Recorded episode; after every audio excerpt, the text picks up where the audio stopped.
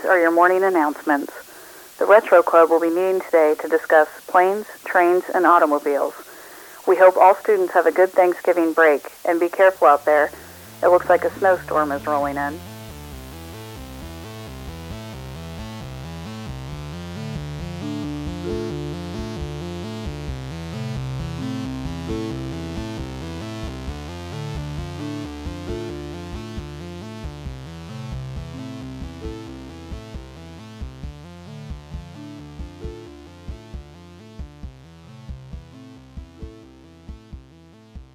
Hello and welcome to the Retro Club. We're your host, Megan. And John. Sorry, as soon as And I hit welcome to the record, Midwest. something falls in the other room. A train blows If- its horn makes- in the distance. yeah, and it makes sense to what we're going to talk about today. that is true. Before we jump into it, though, is there anything you want to share, catch us up on? Oh, I got an even better job offer.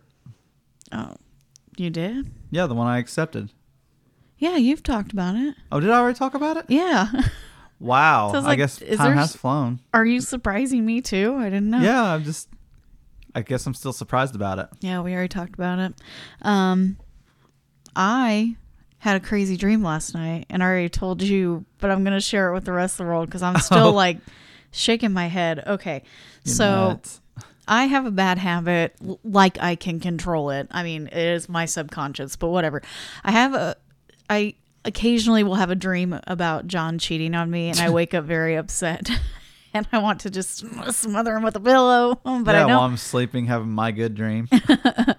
Well, last night I had one of those dreams again, um, where he cheated on me, but I wasn't even like, I couldn't even make myself be upset because I was just so confused because he cheated on me with J Lo. Man, I was really confused about that. I was like, J Lo.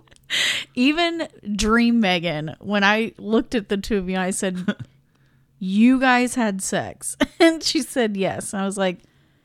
I thought you were with Ben Affleck. I know. I would have said the same thing. like I I tried to make you were with myself Ben Affleck.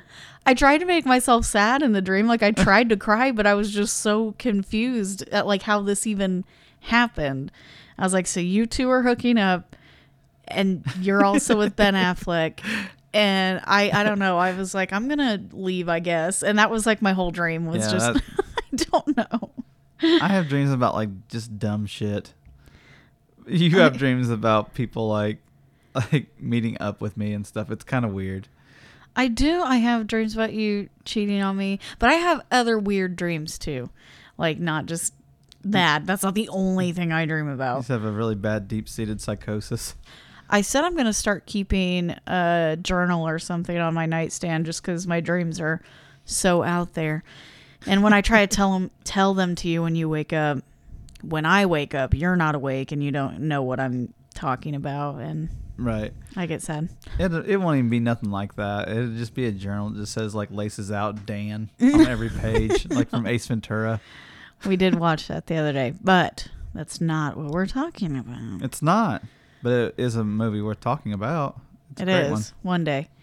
Um, yeah, unless you had anything else, we can jump right in. Nothing really other than just trying to get the house caught up and trying to survive this cold. Oh, and it's been bitter cold out. getting ready for Thanksgiving, which this comes out the day before. Yeah. This is our Thanksgiving. I know we said last week was our Thanksgiving episode. We were off by a little bit, but it was a Thanksgiving movie. Very good Thanksgiving movie at that. This one is Love also a Thanksgiving movie. so um, we're just building up to it. We're gonna talk about a really good one. I've, this is one I've liked my whole life. hmm Uh, we're discussing planes, trains, and automobiles. And I'll be totally honest with you, I'd never actually seen the. I'd seen clips from the movie, but know. I've never seen it until now to I was talk about disappointed it. when you were like, "I like Megan. I watch it every year. I've watched it every year since we've been together."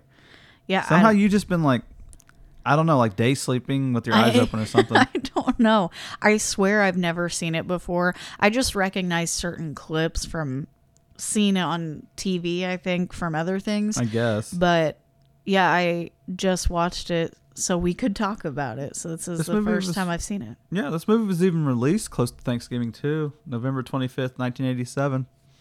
Okay, so, So- they actually It was Did- meant for it. hmm that's good.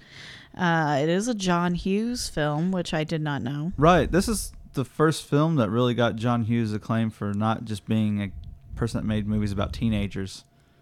Yeah, I think that's. I was surprised, but I could see John Hughes elements to the movie. So. Yeah. And this isn't the first Thanksgiving movie he would do. He did Dutch. I've not seen that. It's a great movie. Also th- about Thanksgiving. Also kind of uh I guess it's kind of a, of a buddy film. It's just about a dad and a daughter, but they're buddies. Oh, when did it come out? 80s. What? Curly Sue or Dutch? What'd you say? When did you mention Curly Sue? What the heck? Oh, no. oh I was going to talk about Curly Sue too because it was he's done a lot of buddy movies. Oh my God! Do you smell burnt toast? Are you having Probably. I'm so tired. Oh. No, you you just you, dragged me out the, all hours of the night. you did not say anything about Curly Sue. You I had it in the back of my mind too because I was for some reason I was thinking of James Belushi, the not as talented brother of John Belushi. Oh, Curly Sue's not a bad movie. I It's also a John Hughes film, so I've not seen that. I, uh, I just He- get used to that, guys. Get used to me saying I've never seen it. right. And he w- John Hughes got really used to making movies where people had to travel across country. I think it started with this and it just kept continuing onward. Like you have it happen in Home Alone, Mm-hmm. another John Hughes movie, Curly That's Sue, true. obviously, I've not seen it, but I believe you. and Dutch. Hmm. Okay. All right. So you said this came out November twenty fifth. What year? Eighty-seven. Eighty seven. All right. So let's talk That's numbers. nineteen eighty-seven. Yes, as okay, opposed just in case to you got lost. But I'd be right there for you. okay. Let's talk numbers. Okay. Uh, well, made on a budget of fifteen million. Fifteen So- million. Fifteen. I know. Okay. That seems like I don't know. So roughly uh, just over thirty nine million a day. okay. Which I mean, it has Steve Martin in it and John Candy, who were Yeah. red hot at their, their times. Uh, but it, it did make forty-nine and a half million at the box office, so it had a, a pretty good return. Yeah. Uh, so roughly today, that's just close to 120 million. tripled its Yeah. budget. Yeah, That's it made okay. its money back It's for not sure. too bad. Not too shabby. No, not at all. It was, I think it was a movie everybody looked forward to. John Hughes was big. He had Yeah. all those big movies come out. Yeah, but I wonder was it all the teenage movies up to that point? Yeah, that's all he did was teenage movies. So I'm Well, I take that back. He did Mr. Mom. I just wonder how, what they were expecting when they went to the theaters to see it, you know. Right. Dang, I didn't realize it until just now thinking about it. John Hughes really is a big fan of just cross country trips. He was part of the National Lampoon movies. Oh. I think he, I like, I'm in, I'm serious. I think he even wrote most of uh, National Lampoon's Vacation. I think just that's his the story. original vacation, not Yes, but I think he helped with all of them, even including like Christmas, the European one. mm-hmm. I don't know if he had anything to do with Vegas. That could Oh. just be its own story. He's really I don't know, man. He's got this thing with families having enormous Man, that train is so close and Planes, so loud. trains, Megan. Planes, trains. Um, Gonna hear that freaking airplane coming down really close. no, that would be terrifying. The train if we were is by an airport, let me say that. Um, anyway, he has a thing with giving families enormous houses and not explaining why or what they do for a living to have these houses. I know. I don't like the McCallisters. Then in this this movie, I you kind of get what the dad does, Mm-hmm. but you're gonna tell me on just his budget, he has a four person household without him. He making 5 Mm-hmm. and then they live in that ginormous house. Or Ferris Bueller. Oh yeah, good point. Uh, I don't know what Cameron's parents do, but he has that Ferrari and the house in the woods, and it's just like beautiful. right, and that Ferrari's like a, it's an antique Ferrari. Yeah, only a hundred were made. That he made a big deal about it. That it was a very specific Ferrari. I don't know. Like John Hughes, what are you doing? It's all this stuff that's just like fairy tale. This isn't happening anywhere. He's a Chicago kid, loves Illinois. I guess. So there's probably elements of friends he grew up with, stuff like that. Yeah. And I think he was somebody that grew up like dirt poor. So it would make more sense for him to write about a character that's very well off. And has no concept of money. Because I sure don't. I Right, don't and know how they can. I can't fathom that. Right, and honestly, in a lot of his movies, it features people that are really like well to do. Uh huh. I can't think of a John Hughes movie that doesn't have that element to it. Honestly, Right. With the McCallisters, they didn't actually pay for the tickets to Paris, though. It was the uncle in Paris who paid for the whole family to go. So even the extended family is just rolling in it. right? Dang, it was, wasn't it? Mm-hmm. It wasn't even the actual McCallister father. It was. Uncle. The uncle that they were going to see. Yeah.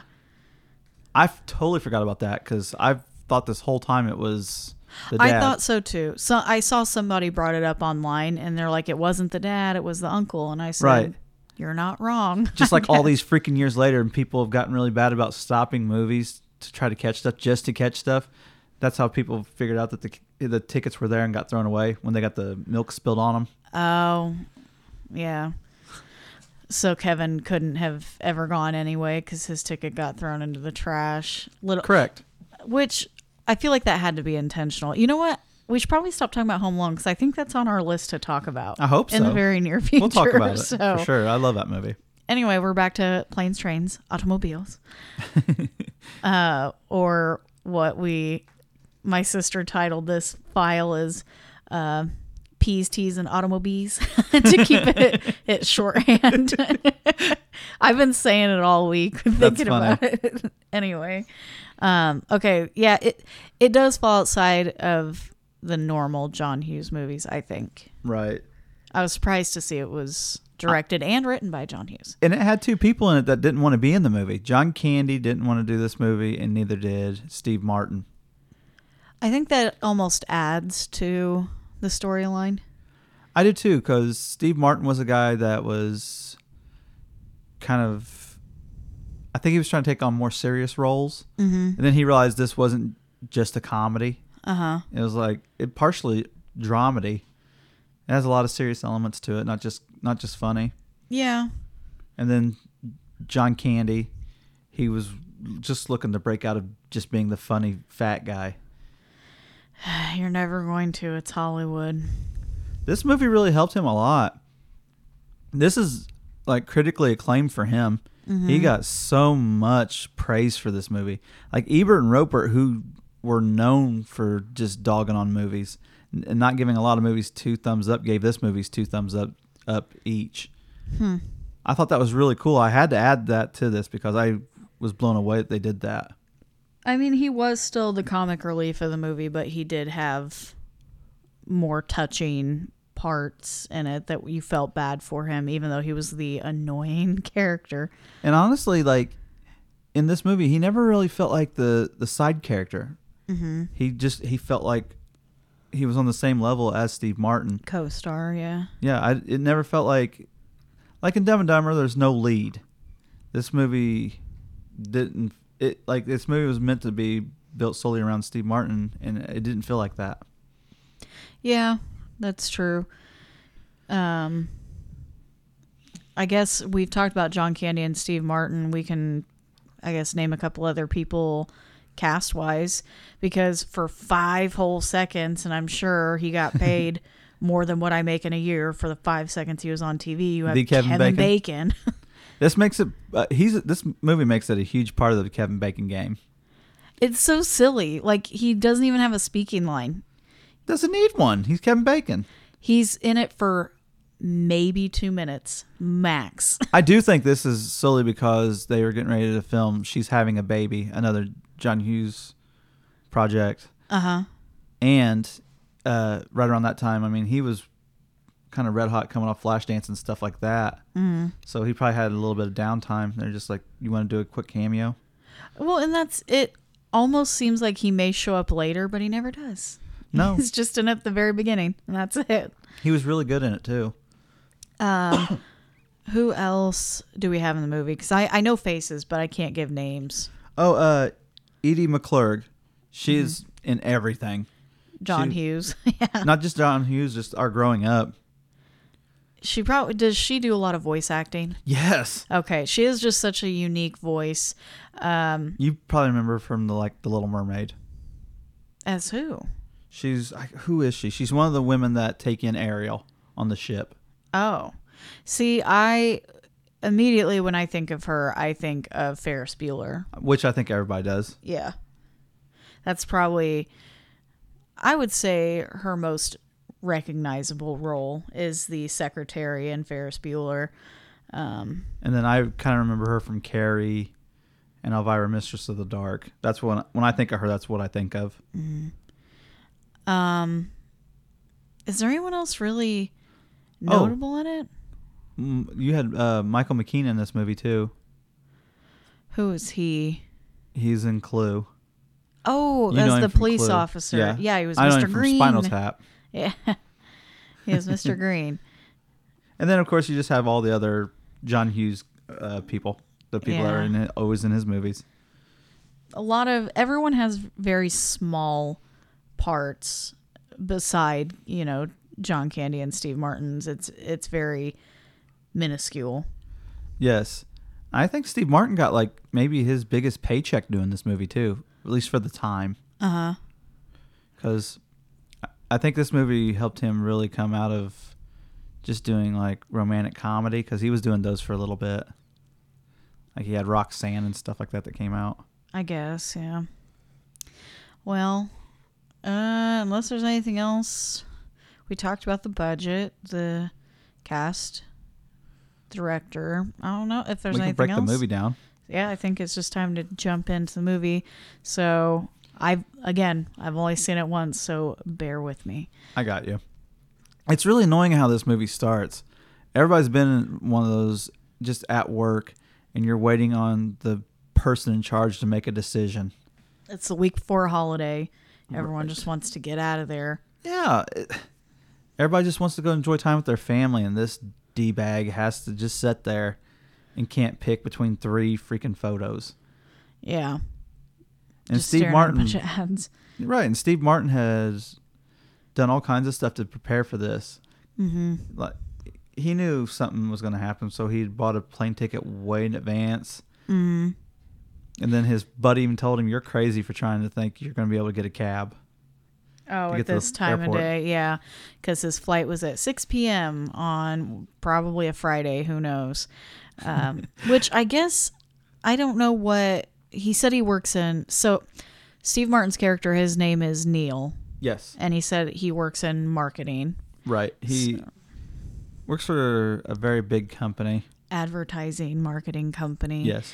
and I guess I don't know how often he travels out of town, but he actually lives in Chicago, Right, and and he he's is in New York. York. Yeah, don't think it's a John Hughes movie. You know, we were going to end up in Illinois. You have to. All of his movies do. yeah, um, They're on like one little fictional town. and he works with Ferris's dad, Yes. which I don't remember his name, but again, a very small character. You see him for like two seconds. Right. He Also makes some Illinois. comment. Yeah. He's the one who makes a comment about you're never going to make it in time. And that's when we get the scene with Kevin Bacon. Yeah, he's trying to hail a cab. Then he locks eyes with Kevin Bacon, who's also trying to hail a cab. Mm-hmm. then you get that really bad running sequence with both of them. yeah. Again, if you took the sound away, that would be a really boring scene. Just back and forth watching Steve Martin and um, Kevin Bacon running through the streets of New York. Very exciting stuff. then, you know, he finally gets a cab. Well, he doesn't get a cab. He runs into a guy that's so Kevin gets a cab, and then he is stuck still looking for a cab. he runs into like a uh, attorney Mm-hmm. who uh, bribes him into giving the cab up. yeah, steep price. seventy five dollars. Even for that time, that's a ton of money. what that would be like over 200 bucks Yes. that's stupid for a cab um, and he mentions later down the line in the movie i don't remember what part exactly but he said he had 700 bucks in his wallet $700 cash Yeah, for that time. he's carrying again like over two grand in his wallet in Well- today's money. What? Like, Well, back then you could only really do things with check, cash, or credit card. There wasn't really like a debit card system like that yet. Like you might have had an ATM card, but yeah, that changes how you have to do everything. yeah. But we're back to the cab. He's trying to get a cab so he can get to the airport so he can get home to his family for Thanksgiving. That is the that is the whole premise of the movie, which seems pretty simple. And what happens? This freaking cab gets taken. Yeah, after he John paid Candy. seventy five bucks for it, John Candy jumps in and dri- the guy Yeah, drives put all this shit in it and just took off. Then Steve Martin chases the cab down. I would have too. I would have been so heated. And then got a suitcase ran over, which you know that thing had to be expensive. Yes. Man. And his briefcase. His briefcase got crushed. I will say this movie is I'm just gonna keep talking about dreams. This is like every frustrating dream I've ever had. Right. Where where you're like trying to get to class or something. Like you we've been You're stuck. long out of school, but have you ever had those dreams where you're running late Yes. to work or to school and no matter what you do, someone's getting in your way or stopping you? Or you forgot something really important in your dream. Oh my god. I have a recurring dream and I know this is psychological. Don't psychoanalyze me guys, but I have a recurring dream where I'm back on college campus and I show up for a final for a class that I didn't even realize I enrolled for. And it's Oh, final man. day and I find out I haven't been to class at all. I had never attended a single class and I have to take the final. I have a dream where I go to the wrong job. What? No. I don't know. Like I show up to the wrong job, like a job I used to have or something like that. Uh, Oh, and they're like you don't work here anymore? Yes. Oh no. And you for, just forgot, like you showed up dressed for that job and all that, and you're like, oh no. Oh God! See, now I'm gonna have a stress dream tonight because we now we've talked about it, so I can't wait. Uh.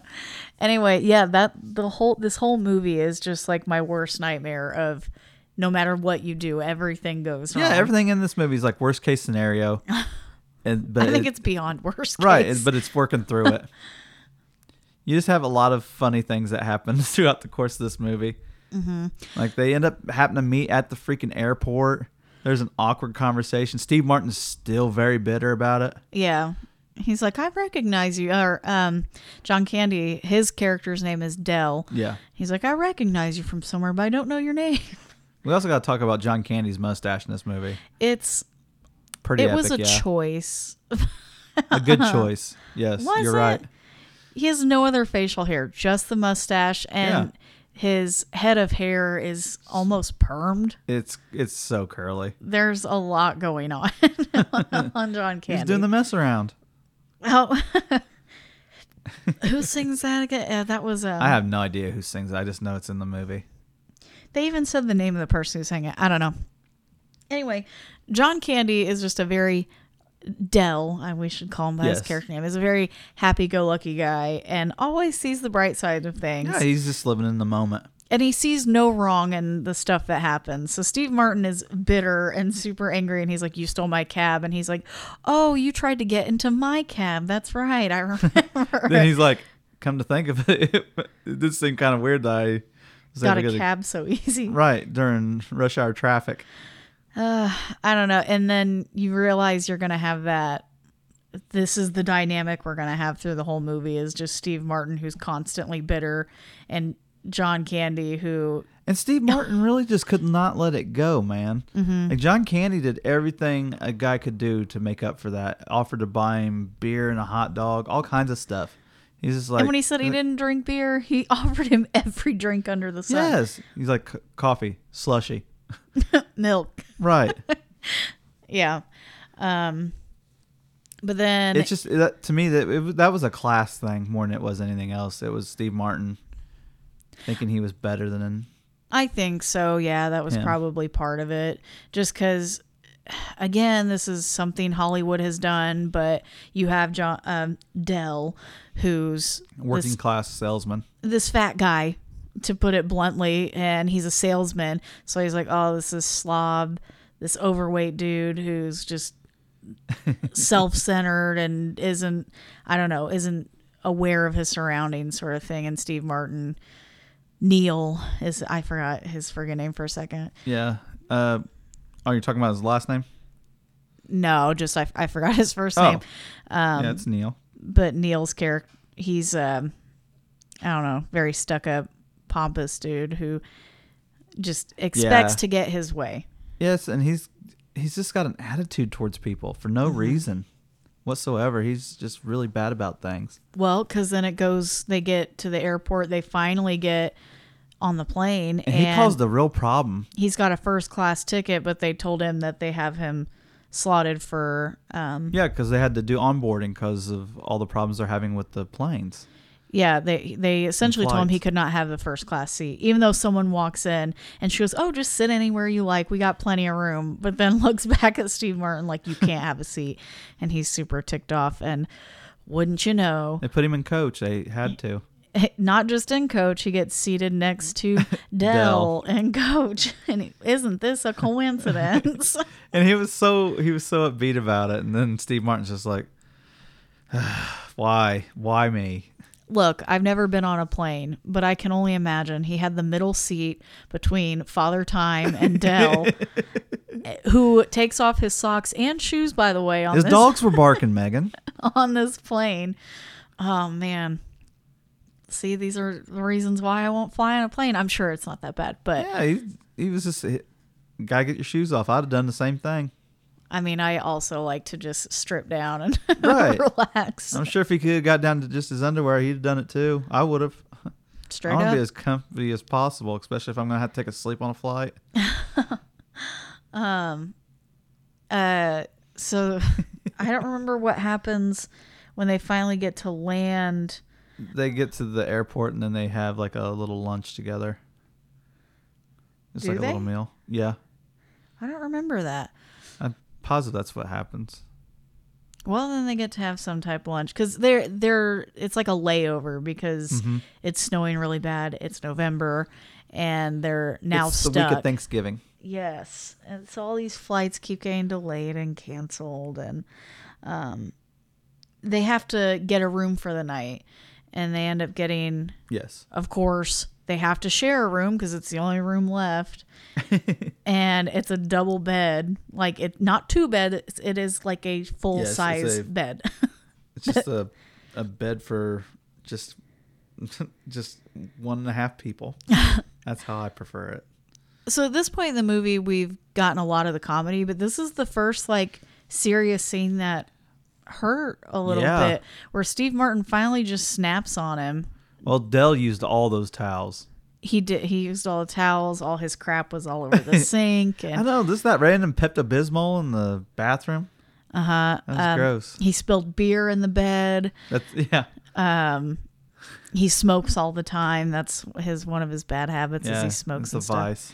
And Neil finally just has it and snaps and tells him everything he hates about him. I mean, he's just met the guy. He's he's kind of like a big dumb dog. You just kind of he's just happy to be there and be around you. And then Neil tears him down every little piece of him, like his personality, his looks, his job, everything. He just rips him apart. Yeah, he was being a dick to be a dick.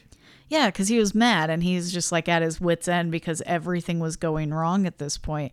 But like, I felt for Dell. I was like, oh my Yeah. god. He gives that really heartfelt speech, and it's just He says he's happy like me. being. Yeah, I like me. I was like, oh no. He still tries to be happy, but his feelings are obviously hurt. But he doesn't lash out back at him, which is very telling of his character. yes. Yes. um, I think Neil. honestly, he was the adult. Yeah. And Neil, I don't know if he feels guilty immediately and apologizes or what happens after. Um, does he apologize to him there? Because they end up having to sleep in the same bed. Uh, I think he like half-ass like kind of apologizes to him. Yeah. And they try to lay in this bed where, look, I've. I feel like I am Dell, but I've also been friends with Dell before. Yeah. on both ends because it's my worst fear. One of the things Steve Martin goes off on, one of the things Neil goes off on Dell about is um, he's like, You talk too much. You never shut up. You just talk to hear the sound of your own voice and you don't have a point. None of your conversations have a point. And I'm like, That's my biggest fear is I am Dell. That I talk too much and people just want to strangle me. but um, but then on the flip side of the coin is when he's trying to go to sleep. Neil's in bed trying to go to sleep, and Dell is up uh, Clearing his sinuses. clearing his sinuses and cracking every bone in his body. yeah, him cracking his knuckles and stuff. Or trying to read a book with a lighter. Yeah. Oh, what else do I can't? He does a couple of things. We're going to have to jump around through stuff because I know. there's just too many scenes where I'm just uh, jumping Neil's the trying to lose Dell. that stuck out to me. Yeah. Like I love the scene where Neil finally just he thinks he's rid of Dell for good. Yeah, and he's got to get that rental car. Mm-hmm. And he goes right down the the the, uh, the ravine. Oh, that snowbank thing. Yeah. and falls onto the side of the road His where he hat almost gets ran over. crushed. Yes. He throws away his ticket. And he starts cussing out um the woman. Edie. Yeah. Oh, yeah, I can't think of. uh She's I don't know if you ever hear a She's character. in the, yeah, the car rental attendant. I think you could probably see it on her name tag. But yeah, he it's just every single possible thing that goes wrong. They end up switching credit cards at some point. Um Oh, while they were sleeping in that hotel before they even leave, they get robbed. Oh, yeah. Some dude sneaks in and steals all their money and like valuables and takes off. So when they go to get breakfast next morning, Steve Neil thinks that Dell has stole this money from him And he tells him to open his wallet and count it, and he tells him how much there's in there, and then he te- then Neil tells him there's nothing in there. He's like, "What?" Yeah, so they find out they've both been robbed in the middle of the night. Um, they have to get a rental somehow. And here's the thing Dell, even though he's frustrating and isn't as well off as Neil, um, he makes friends around the whole country. He's got Yeah. everywhere he goes. He's like, oh, I know a guy. He owes me a favor. Or, oh, I know a guy. He'll give us this. And Yeah, it's because he's been around the whole United States selling stuff. That's what he does. selling. He sells freaking shower curtain like rings. yeah. the stuff What? that. That's just that's the most random thing you could have put in a movie. Shower curtain rings. You know, look at anything in your house. Someone had to make that. Someone had to come up with that idea. Just Yeah. imagine. And then he's just telling people their other things too. He's like talking about how they're bone ivory n- earrings and stuff like that. This is a Darryl Strawberry autographed earring. I think he had a Katie Couric signed Yeah. one. Um, I don't remember. He sold them to a bunch of teenage girls, and he goes, "Oh, you guys look very adult with those on," and they're just like, "Ooh, um, yeah, wearing them as earrings." Yeah, and he gets judged by Neil. uh huh. But it's like, well, he's trying to help you get back, Dick. So what are you so mad about? right, who made all the money? Exactly. Mhm. Um, but yeah, then they get the rental car. Mm-hmm. There is no he Dell gets his rental car. Neil ends up with nothing and has to hike back. Oh, the rental he car place. mad. I would have been mad too. He almost got killed by a semi. His hat got ruined. He, he's just completely covered in dirt and gross and shoes are tore up from walking who knows how many miles. Um but he's super crappy to her, like just instantly starts being crappy to her. So guess who doesn't get help? They did give him keys to a car that wasn't even in that spot. It wasn't there. That's true. That's a weird concept. I don't know if those that type of company is around anymore, where they just have a parking lot full of cars and say, "Here, go find Oh, lot." it, it just any airplane, air airplane, air, uh, Airport? airport. Yeah. I've never flown, so Okay. So that's a thing. Yeah, they you can just rent. have Yeah, you can rent cars to drive for your destination. weird. Like I know Enterprise and stuff like that, but yeah. Hmm. But airports have them too. well, lo and behold, who's there to save the day again? Well, I mean, Steve Martin runs into this guy that's trying to help him get find where the car and stuff is, and asks him why he didn't just fly. Oh yeah, it would have been a lot just- faster. Right. And then he insults the guy. If I want to see something funny, I'd watch you pee, pee at the urinal or whatever. That's right. And gets just He gets decked. knocked out by that dude. And then what happens? Freaking Dell almost kills him with a car mm-hmm. on accident. Neil gets punched in the face, falls into the, the road, and then almost gets ran over. And then the voice of reason, Dell, tells this guy he he should feel bad. This guy's just trying to get home, and he needs to help pick him up. So the guy freaking picks Steve Martin up by his nuts, just buries that freaking glove into his his lower region. Oh, it makes an awful sound too. And then Ugh. after the next scene when he's talking in the car, it sounds like he's talking with helium or something. Um, so they're driving. Oh. Dell is driving in this rental car, and somehow, oh, oh, he's trying to take his coat off in the car. He's smoking, tosses Mm-hmm. a cigarette. It lands on the back seat. It flies back in the car. He's like, "Man, it's getting hot in here." So he's trying to take his coat off, and somehow gets hooked on both sides of the seat. Yeah, his jacket got hooked to the uh, It was like the the release. adjuster. Yeah, this the release for the sh- seat adjuster, and right around like the thing for your lumbar support. lumbar support. no, uh, for your seatbelt. Oh, okay. Um, And he was he was stuck. He was he started having to drive with his knees. both arms stuck. Ends up running the car off an exit. oh my gosh! Goes right through that freaking stop sign. That's when he starts screaming, and he just flips the wheel. and they just start spinning in ice. And Steve, uh, Neil. I keep. I'm I trying know. to call them Neil and Dell are just they're too close. Yeah, Neil is um asleep this whole time, but wakes up when the car comes to a stop. He's like, "Hey, it's kind of warm in here. You should take your coat off." Like now he's that character, but ends up driving down the wrong side of the highway once they get situated and almost killed by two semis. This scene Mm-hmm. That's when here, he was doing the mess around. this scene here almost came off like Pee Wee's Big Adventure to me. Yeah. Like it had that Well, same it feel. Came out like pretty much a year or two after. but it, he pulled the same thing that he did in Home Alone, where Home Alone Two, Yeah. where he's getting electrocuted and turns into a skeleton. Same thing happens when they are both the cars headed towards these two semis. Uh, they turn, they're screaming, and it's like all these lights flashing, and then they turn into skeletons. I love when he turned when John Candy turns into the devil. and then he turns into the devil. Steve when- Martin when- just saw his life flash before his eyes. so they tore up this car pretty bad because it just flew between two semis. Man, it Um, was it was just not a good time. they that's when they have like this fight they kind of start duking it out on the road and while they're sitting on the side of the road contemplating what to do at this point the car catches on fire on top of about it. everything yeah um but they still don't worry they're still driving it they just let that fire go out and They still- drove that freaking thing. they did I love where there's the scene where things go bad in the car. Mm-hmm. Uh, right when they go, like when they go between the two semis, and then they come out on the other side, and Steve Martin's fingers are just embedded in the dash. that's right there's like finger holes I laughed so hard at that. but they did manage to drive what is essentially just the the bones of this car Yeah, it was completely melted and still red hot.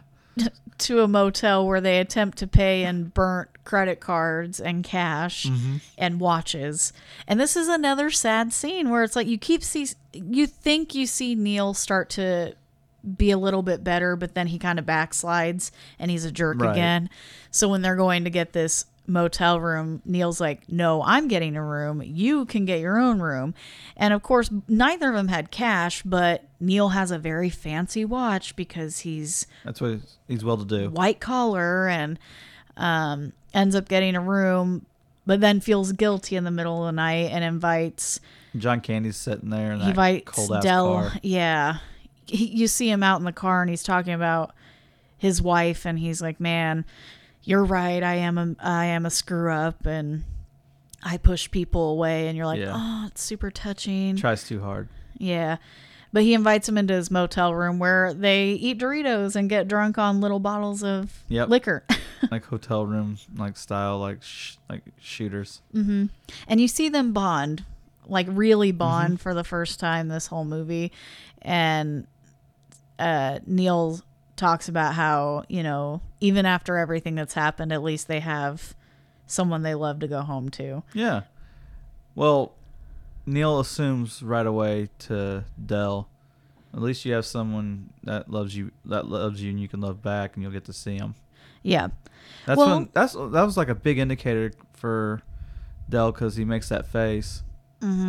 Well, because he's been carrying this picture around the whole movie of Mm-hmm. this woman, and he keeps talking to it and talking about her, and almost in like first person, like she's Yes. still here, and then um, you find out the the sad truth at the end with his character, which we're almost there at that point. They finally, once they finally start to bond, they realize they have to part ways. Mm-hmm. They at get this point, pulled over by uh oh, by a Mr. cop. Green. 'Cause the, the freaking car they're driving is not roadworthy. The speedometer was melted. So he was going like almost 80 miles an hour down the highway. Yeah, they had no indi- they couldn't watch any indicators or nothing like that because all the everything was melted in the car. Mm-hmm. The only thing that was still working perfect was the radio. It's like the darndest thing. It's clear as a whistle. um, and the car gets freaking impounded. They take it in, and that's a ride in a freak. That's a ride in a cold ass um the semi. That's yeah, the- right. The, meat locker. I or the forgot. freezer. The semi ends up taking them as far as it can, Mhm. and See, at that point, they had to drive. They had to ride a train. They had to ride a bus. well, a plane and a train and a Well, yeah. bus. and then they had to a ride in the back car. of a freaking pickup with that with that farm guy and his wife who he tried to make lift and carry their bags while she was pregnant. Mm-hmm. And they talked about how she had her baby sideways. And she didn't cry. Yeah, she didn't even flinch. Mm-hmm. Oh my gosh. And they're like, wow, that's cool. Yeah. Okay. Uh, they ride in the back of a semi, um, end up riding another train, and but Mm-hmm. yeah, they took the rail in in Chicago. It's this last train station that they they're gonna part ways, and Nel, Neil is going to his family, and he believes that Dell is going home to see his wife, and, And you really can tell at this point Neil is a changed guy. Mm-hmm. Yeah, because it's on the train ride home. He starts thinking back on their whole trip together, and he starts putting the and pieces together. Yeah, he starts not only thinking of that, he starts thinking about like everything he's missed because he's so engulfed in his work. Mm-hmm. And you had Dell, who just, even though he traveled and did work too, he still talked about his wife and how much he loved her and all these things that they did. And Neil couldn't say the same because he was just so bitter. He was such a bitter person. He really was. but he realized he kind of comes to a realization on the train that all the signs were there, all the flags were there. He just overlooked them because he's too self-absorbed, and ends up getting on a train back to the station and finds Dell just sitting in the empty Yeah. train Because station. he thought Dell was going home to see his Mm-hmm. family. and that's when Dell tells you the truth that she's been dead for a few years, Eight and, years, yeah. and he doesn't really have a home. And I was just like, what the heck? Yeah, Like, it I was, was super not- sad. Not expecting it. So finally, Neil, with a change of heart, invites him back to his home with his family so they can all have Thanksgiving dinner together. And that damn trunk that's made it through the whole movie. Uh huh. they end up carrying it back together. they do. They're carrying it down the road and they're laughing and having a good time. And it was very heartfelt at the end. It It took really a, was. It, It, was took a very deep turn. It did. It was really. It was just a really good ending to that movie. Mm-hmm. Yeah. And then the wife who I think she I didn't understand at first cuz when he walks into the house all the family's waiting there but his wife is up at the top of the stairs kind of around the corner um like crying when she hears him come through the door. And I don't know if it's just I think it's because he's she's used to him never being there for holidays and stuff. that he actually made it and I don't know if she could tell right away that he get, was different like Yeah, that may have been something too that made her emotional to see him and um he introduces Dell as his friend and uh I don't know the way I don't remember what he says at the end there, but that freeze frame with him. But um, that is the end of the movie. It's a good one. It's a really mm-hmm. good movie. It took a heartfelt turn, but I think it was nice. I've I don't think of too many Thanksgiving movies. Like there's not a lot out there. Like with Son in Law last week we covered it and it was nice. It was a again a comedy mm-hmm. and there was that kind of heartfelt stuff to it, but not like this movie. Yeah, this movie was really meant to like make you think. It was a, it's a good friend film. It's a great like it to me it's more than a buddy comedy. Mm-hmm. Cuz it was showing you how people can change. Yeah. And you didn't have a ton of the romance aspect, even though they both talked about their families and wives Which separately. was awesome. I love that it was a movie that does not have the freaking it has no romantic characterization in it at all. Um, very little. They talk about their wives. Yeah, but, they're not talking about them like you know going home to like sleep with them and all that. It's just they're just trying to get back to them. Yeah. It's not. Yeah, it's And not the romantic. Focus solely around that, It's not the romantic part. It's just the the family aspect. Right. Not even really focusing on the wives. I think it's just The love. the family. Yeah. the love. So it was a it was a good movie. I was genuinely surprised, and then I was also really surprised to see it was a John Hughes movie. right? But I I haven't read or like any reviews or anything like that where anybody really hated on it. I Mm-hmm. uh I can't remember that guy's name. Uh, Moulton.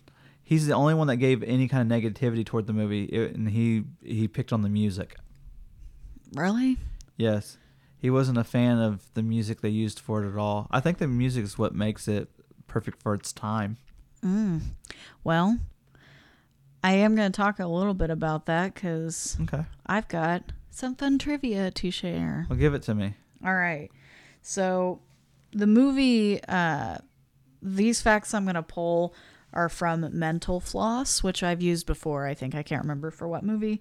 I try to get them from different websites just to see what other people are saying. And this article was written in 2017. So, but whatever. The movie's old enough. That's darn near 30 years. That is 30 mm-hmm. years after it came out. So, the first thing, the whole idea behind the movie, which is them getting from New York to Chicago, Chicago. to get home, was inspired by John Hughes' own hellish trip from New York to Chicago. Oh wow. It said before he became a filmmaker, he worked as a copyright for an advertising agency in Chicago. Uh huh. And one day he had an 11 a.m. presentation in New York on a Wednesday and then planned to return home on a 5 p.m. flight that evening. And then the winter forced all of the flights in Chicago to be canceled that night. So he had to stay in a hotel. There was a snowstorm in Chicago the next day, and it the delays just kept going on. The plane that he eventually boarded ended up being diverted to Denver and then to Phoenix. Colorado. Yeah. And then to Phoenix, Arizona. Oh, From New. York, he's trying to get to Chicago. So if you know anything about Bad weather conditions would would do that though. yeah, about just US geography, that is way the way out of the way.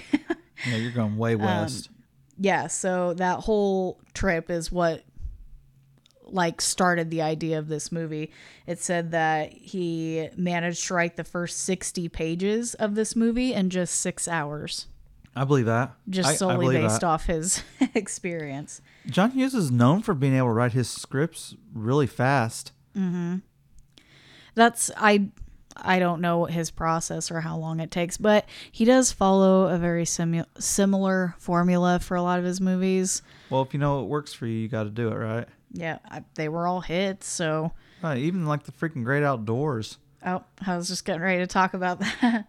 um so it was directed by John Hughes, but it was initially supposed to be directed by Howard Deutch, I think is you pronounce the last name. Mhm, Which is what how, the name they used for Dutch.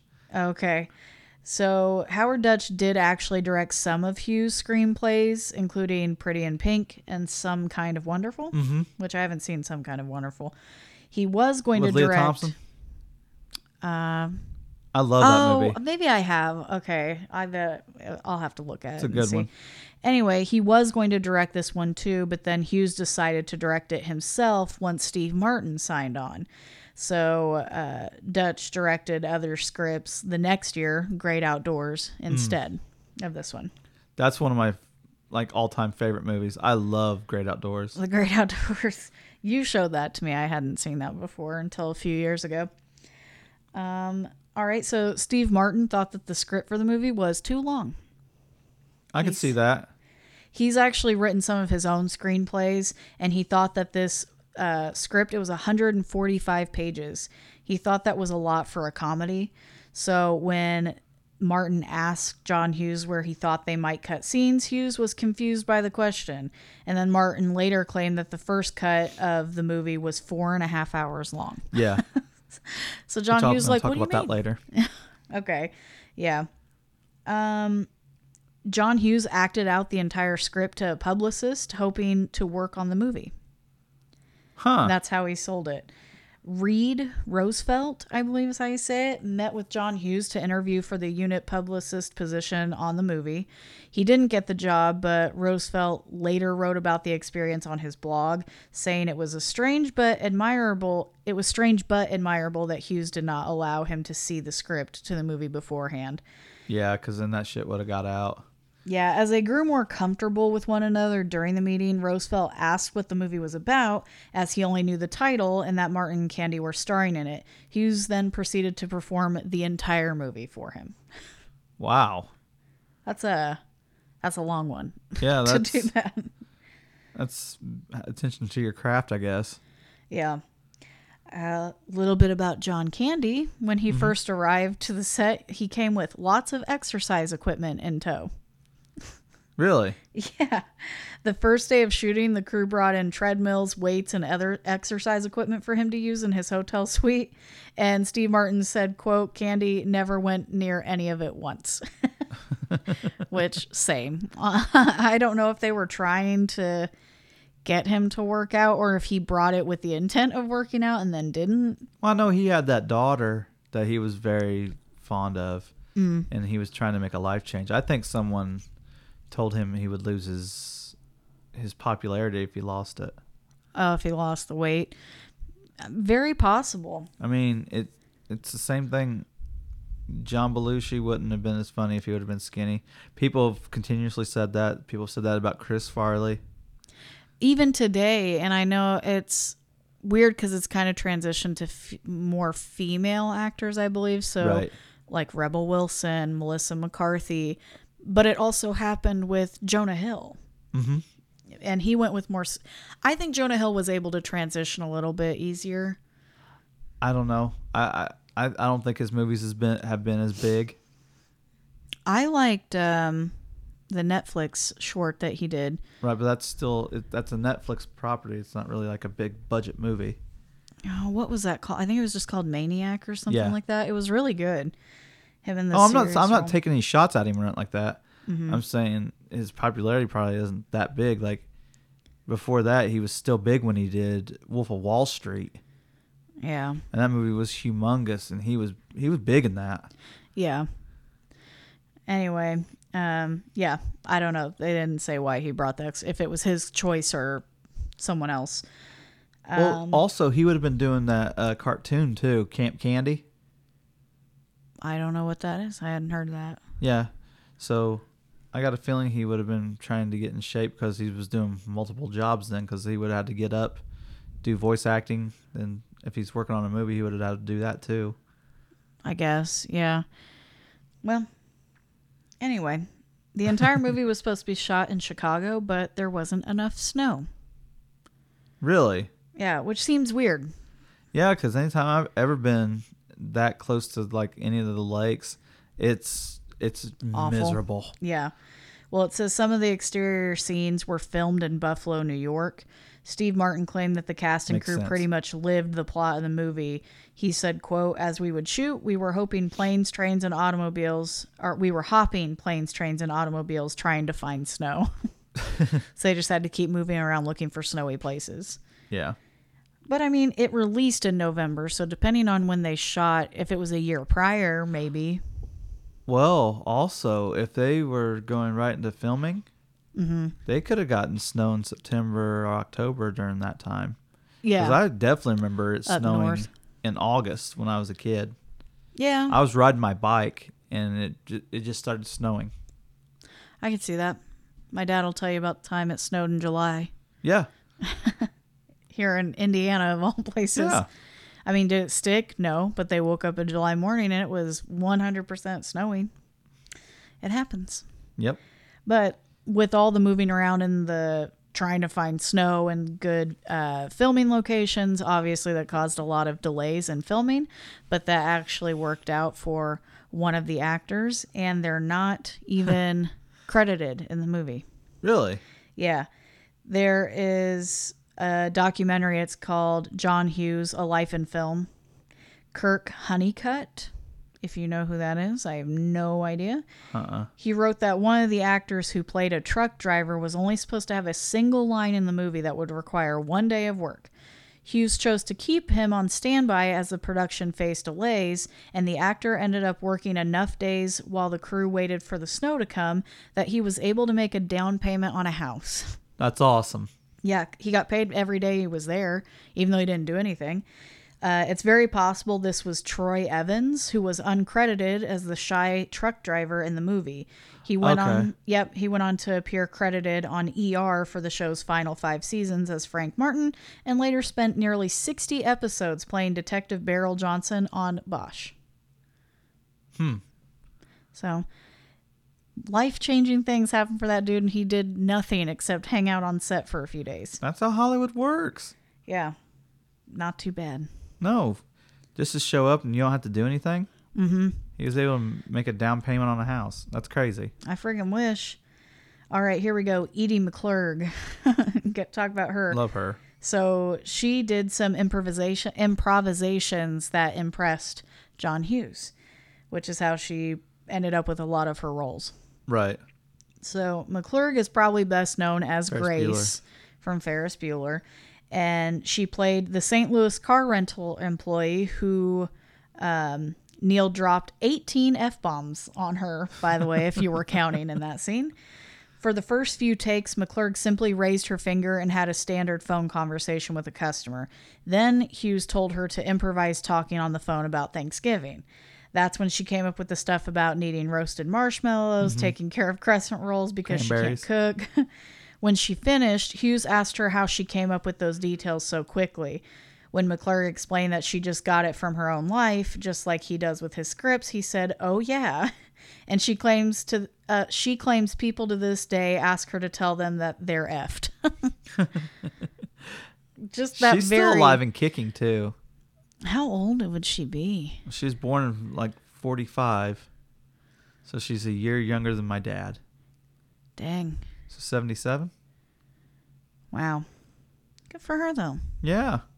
And she's still working. Like I just read that she's still doing voice work and all that. Yeah, ju- her voice is so unique. He's a righteous dude. Yeah, she had to do that.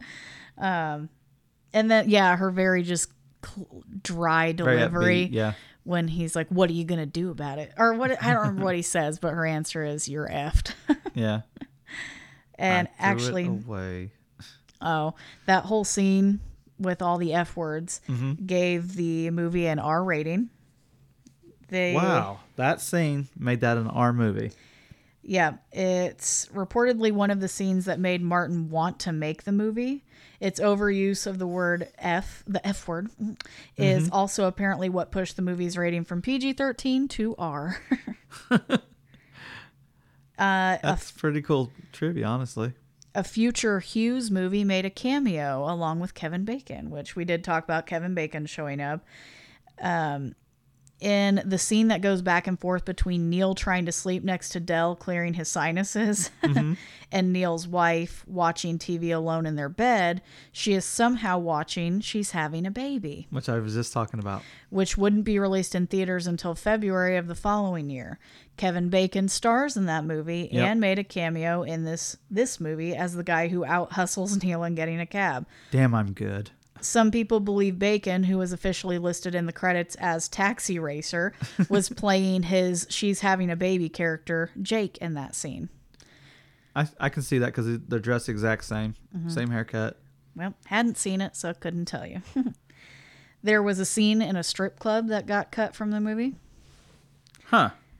After their car blew up, blew up, Neil and Dell went inside a strip club to use a phone where Dell got distracted by the dancers.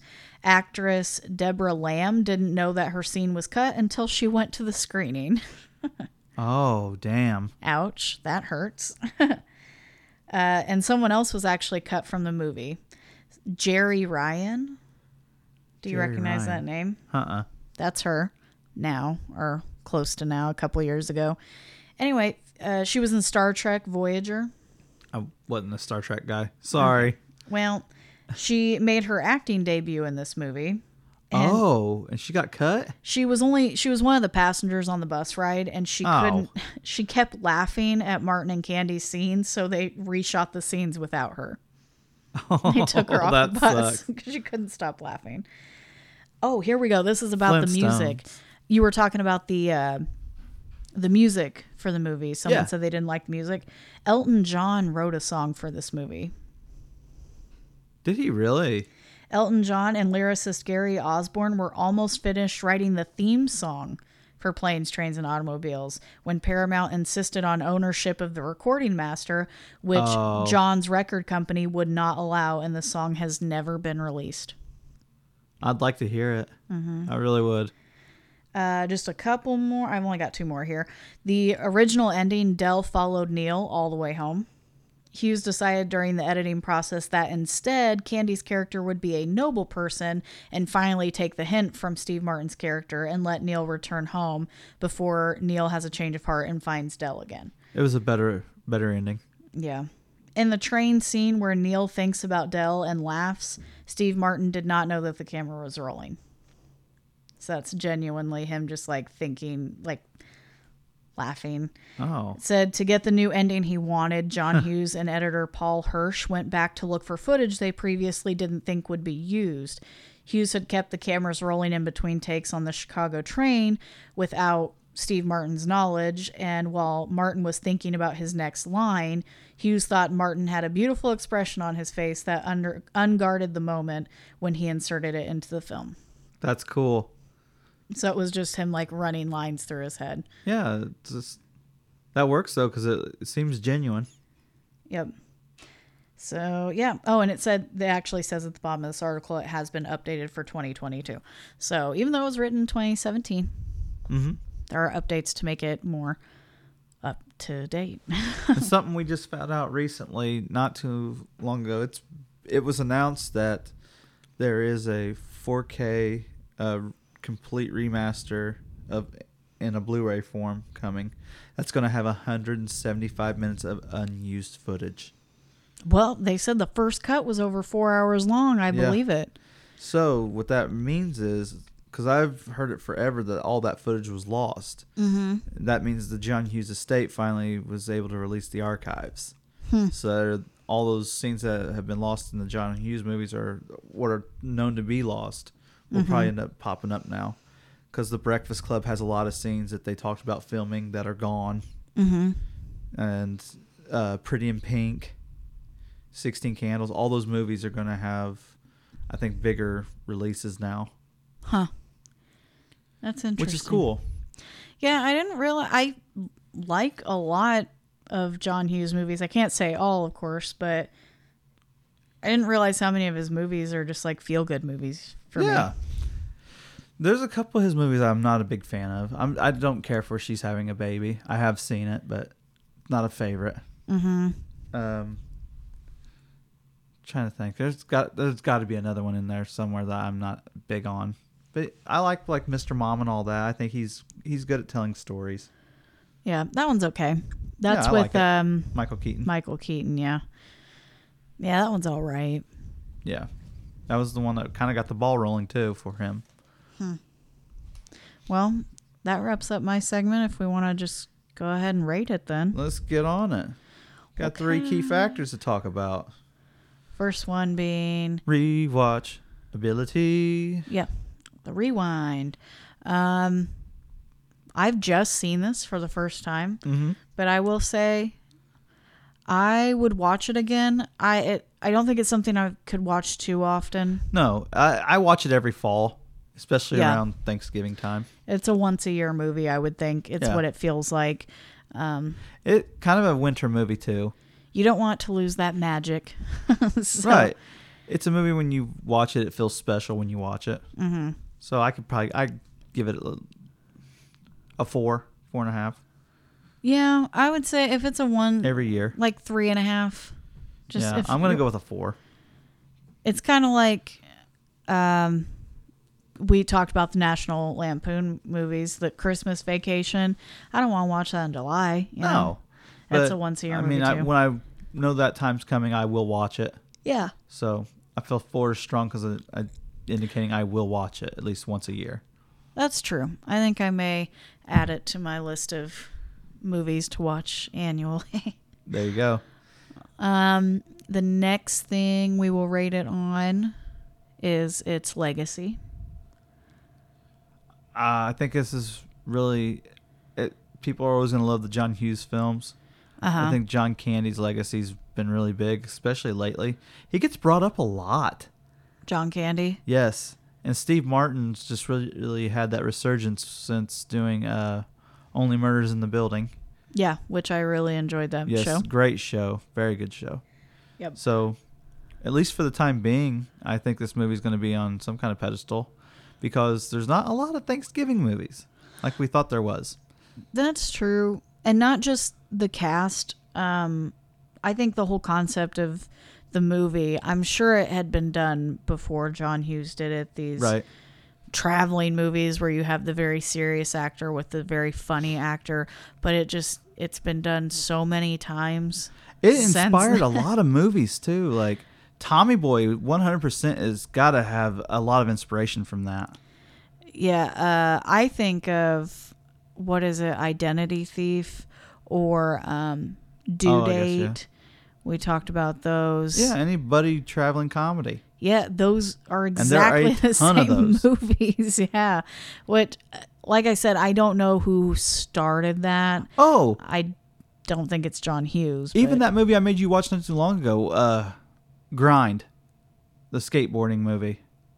Oh, It's like a buddy comedy. yeah. Um, I feel like it's the two that I just listed are exactly that. Right. It's they are But- actually traveling cross country, Right. and one of them is way too serious, and one of them is way too lax.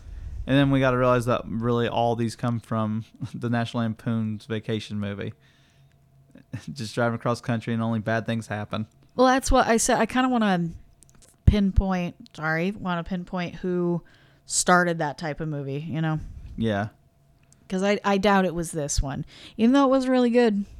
Yeah, it's it's it's a great movie. And then the last thing we'll. uh, Oh, we didn't even we didn't get a number. Yeah, I'll give it. um, I'll give it a four just because it did. I mean, it spawned.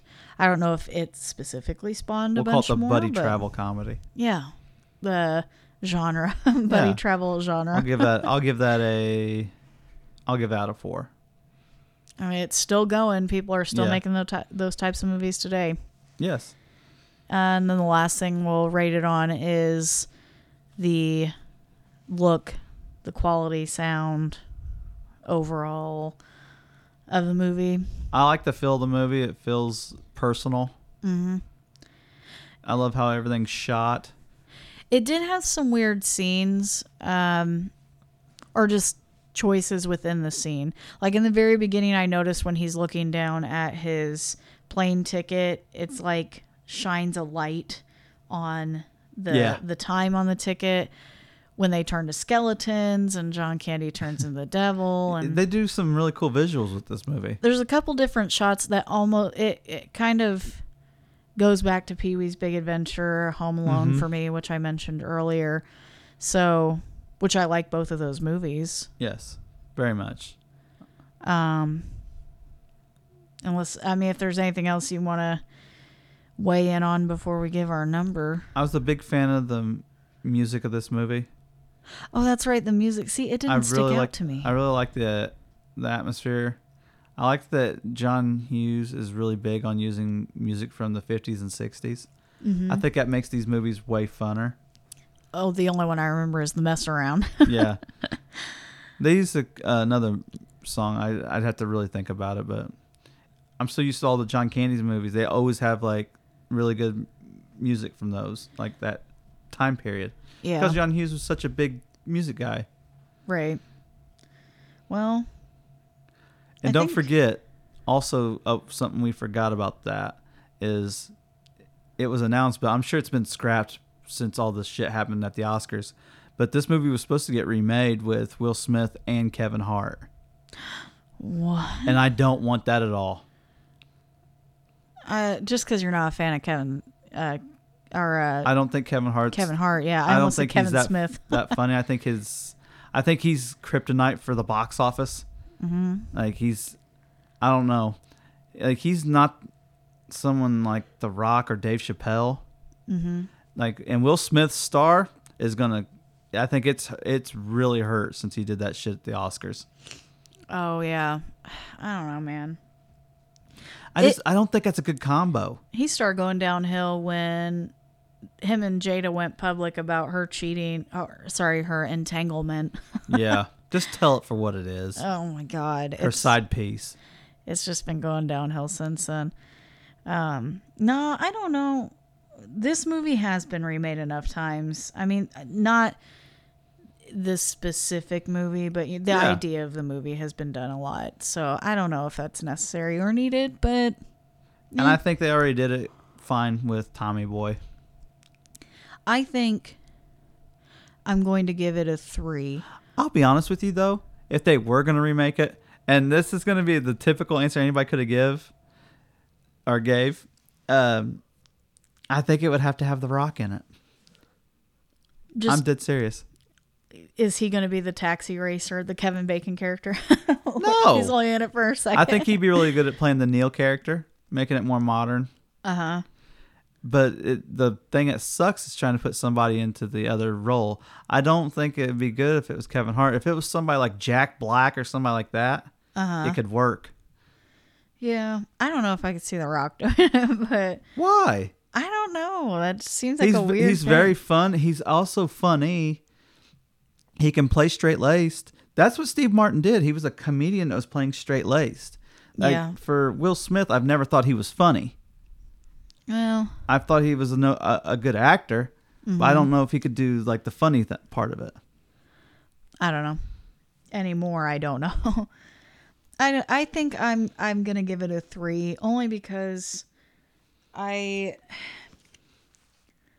I don't know. It, it kind of felt some of the scene choices were weird. Like I liked how they did it in Pee Uh-huh. Wee's Big Adventure and how they did it in Home Alone, but I it did, it felt out of place in this movie for me. Okay. I think I can give it a. I'll give it a three point five. Okay. So overall, that's like a what? Three point six. I'll give mine Six, a three and a six. half overall. Six six six Oh. sixty six six six six. Somewhere Man, there's you a think seven. it's funny every time you do that, don't you? yes, Infinity Six. well, The only person that doesn't think it's funny is you. you're correct. Yes. Okay. Shots fired over the bow. Uh, yeah, I think that's gonna wrap it up then for this episode. Yeah, I'm glad we watched the movie because uh, you go a whole year without watching something and you watch it. There's a lot of things I forgot. I totally forgot that his fingertips went into the dashboard, yeah. and that it was hilarious. Uh, huh. or that the steering wheel melted to his hand. it was bent. Uh, no, when John uh, John Candy was in it and it bent. Oh, when he bent it forward. Yeah, yeah, yeah. So that's gonna wrap this week up, and I hope stay everybody has a very happy and good Thanksgiving. I hope everybody gets plenty of stuffing and stuff. Some good football games coming too. So I know. Speaking of football games, stick around and listen to the sneak peek to our next week's episode. it's a it's a good one. It's a great one. All right, see you guys next week. Bye. Bye.